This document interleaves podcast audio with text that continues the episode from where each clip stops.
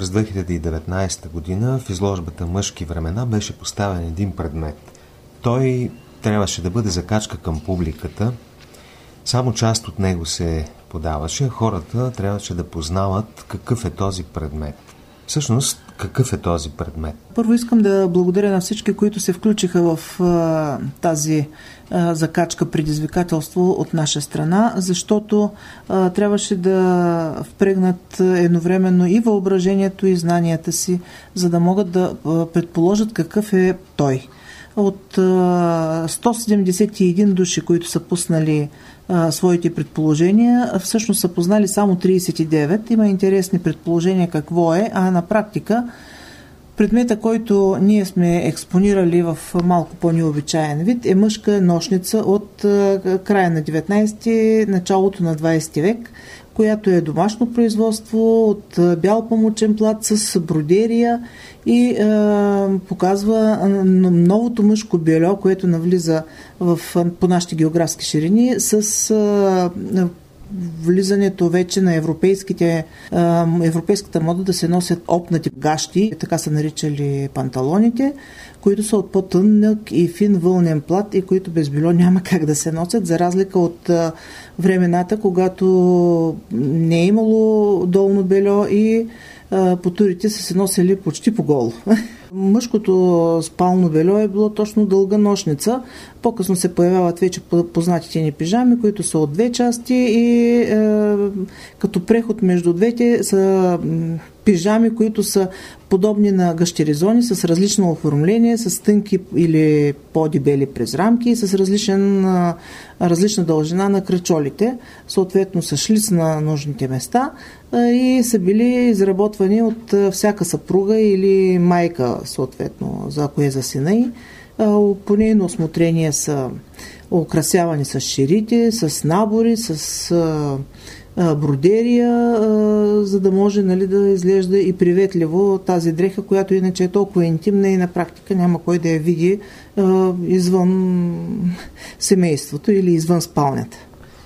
Днес едва ли би минала за интимна, едва ли някой би си облякал, но да започнем с историята на мъжкото облекло – от възрожденския период, всъщност е, оказва се, че нововъведение е нощницата за мъжете.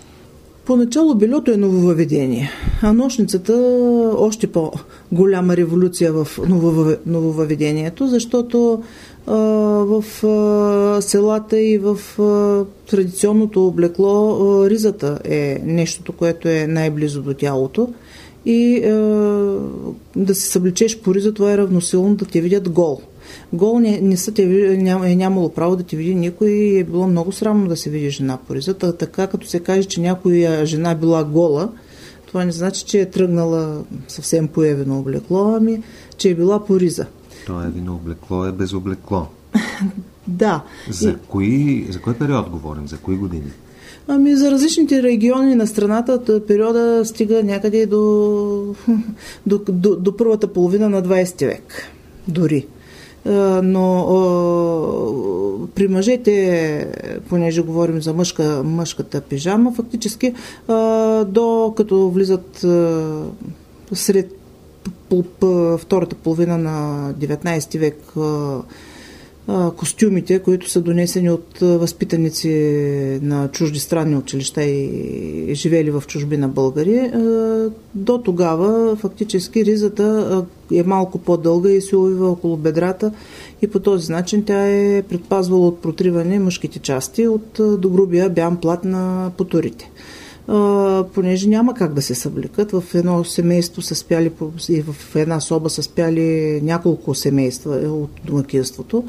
Тоест... Собата е стая и все още не говорим за спане върху легло, а върху рогоската, а рогоската е Рогоската е изтъкана от беленица или върху козек, който е доста бодлив. Върху него се слага съответно една черга. Хората лягат в стаята, в която е огнището, в втората стая, която се нарича къщи.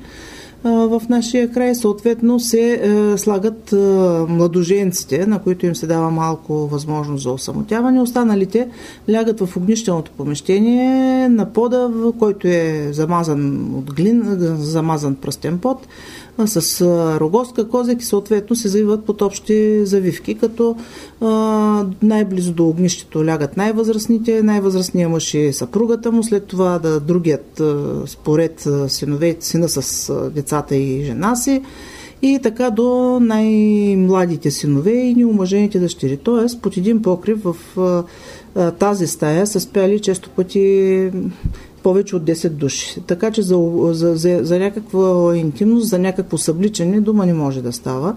И в общи линии, както са си били през деня, така са си лягали. На сутринта съответно се стават и продължават същите си дрехи. Когато вече се започ... идват новите повеи от, основно от Европа и от Русия, в обзавеждането навлизат маси, столове, легла. Тогава вече не се спи на пода, спи се върху легло с чаршафи, дюшеци, съответно това, което вече ние познаваме. Но тук сме на градски бит. В селото все още не. В селото продължава да е такова, каквото си е било доста дълго време. Постепенно и там започват промените, но значително по-бавно. А в градските къщи, особено в по-заможните, вече се живее в познатия ни по, по почти познатия ни съвременен начин. Ползват се същите мебели, ползват се чашафи, ползват се матраци. И тук вече попадаме на мъжката нощница. Да, и тук попадаме на мъжката нощница, защото от хигиенна и от битова така, култура съпругите вече са завършили девически училища или съответно са се консултирали сме с журналите си и са подготвили не само бельо за съпрузите, но и чершафи, завивки, постелки, възглавници, пердета, драпери и всичко останало, което се изисква. И съпруга не може, както е бил цял ден в кантората, в канцеларията или в фабриката, да се върне и да започне веднага да да, да, да си ляга с панталона и с вратовръзката съответно. Налага се да има някакво преобличане първо с домашни дрехи и за през нощта съответно с пижама или с нощница, което неговата благоверна съответно е подготвила според вкуса и женските си умения. Затруднени са били посетителите на изложбата да познаят какъв е предмета, но все пак една част от тях са успели на какво се дължи това – тъй като все пак дори да познаеш, че е някакъв тип нощница или риза или нещо, с което можеш да го свържиш, толкова е трудно пък да се сетиш, че е мъжка. Подсещането е в долната част. Съответно е трябвало да се посетителите се влияят малко по-внимателно как е разположен отвора, нали, съответно на хоризонтално и вертикално, което предполага съответно атрибути, които са на двете места, а не само, че това не е дамско бельо, защото тогава нямаше да има някои подробности. А, наистина, втората подсказка би била това, че бродерията е с синконец, защото ако жена беше правила нощница за себе си, би сложила някакъв друг цвят конец или би избрала някаква по-цветна материя. Тук си е съвсем стерилно бяло на платно памучно с синя бродери и сини биета. А, може би малко повече и опит, може би по-възрастното поколение а, от посетителите, които са идвали, са хората, които са успяли да се ориентират по-добре от а, младежите, за които тази дреха е съвсем непозната. Но радваме се все пак, че имаше отклик и някои от предположенията бяха доста любопитни. Например? Пристилка готварска, булчинска носия, пристилка за браснар, мъжки гъщеризон без дъно за по-лесна употреба, кюлоти за първа брачна нощ, бански костюм, роклена готвачка.